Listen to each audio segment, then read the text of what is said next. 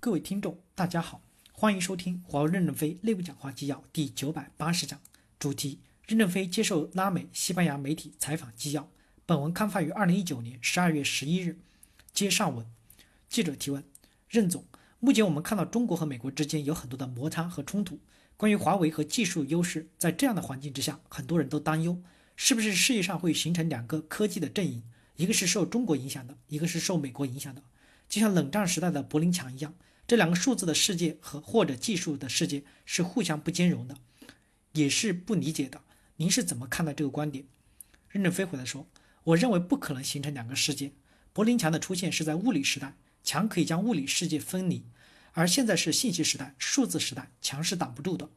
如果分裂成两个世界，对谁最不利？美国。美国很多的企业是全世界最领先的。如果他们不把产品卖给一部分国家和地区，他们是自己在收缩自己的市场规模。”他们的财务报表会受不了。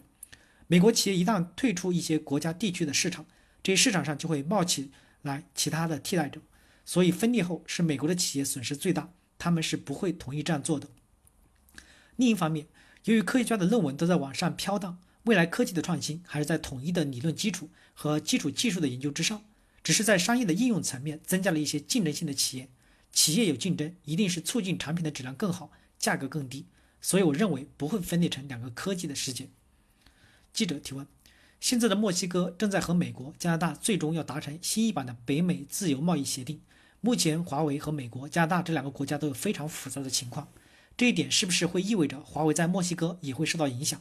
尤其是墨西哥也有拉美非常重要的运营商，如美洲的移动通讯。任正非回答说：“我相信美国对华为的制裁不会影响到墨西哥。”面向未来几十年，人类社会面临的最大课题是人工智能的使用。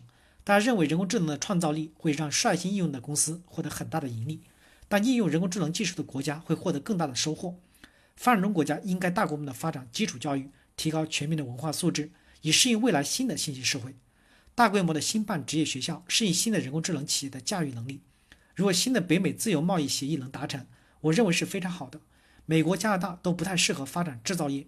墨西哥可以大规模的发展制造业。如果制造业将来是以人工智能为基础，墨西哥会放出灿烂的光芒，像玛雅文化一样的光芒。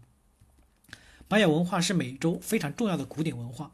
玛雅文明的孕育、兴起、发展于今墨西哥的尤卡坦半岛、恰帕斯和塔帕斯科和中美洲的一部分，总面积为三十二点四万平方公里。玛雅文化流行地区的人口最高峰达到一千四百万人。玛雅文化是丛林文化。虽然处于新石器时代，但在天文学、数学、农业、艺术以及文字方面都有极高的成就。你们参观过我们的生产线吗？我们现在的生产线还不是完全的人工智能，只是少量的人工智能。明年这个时候你们再来，我们又新建了几百条这样的生产线，人更少了，全部是由五 G 来管理。欢迎明年这个时候再来，或者你们的企业家与你们一起再来。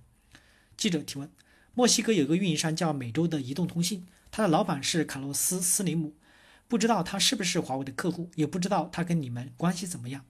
任正非回答说：“他是我们的客户，我与他的个人关系很好。”感谢大家的收听，敬请期待下一讲内容。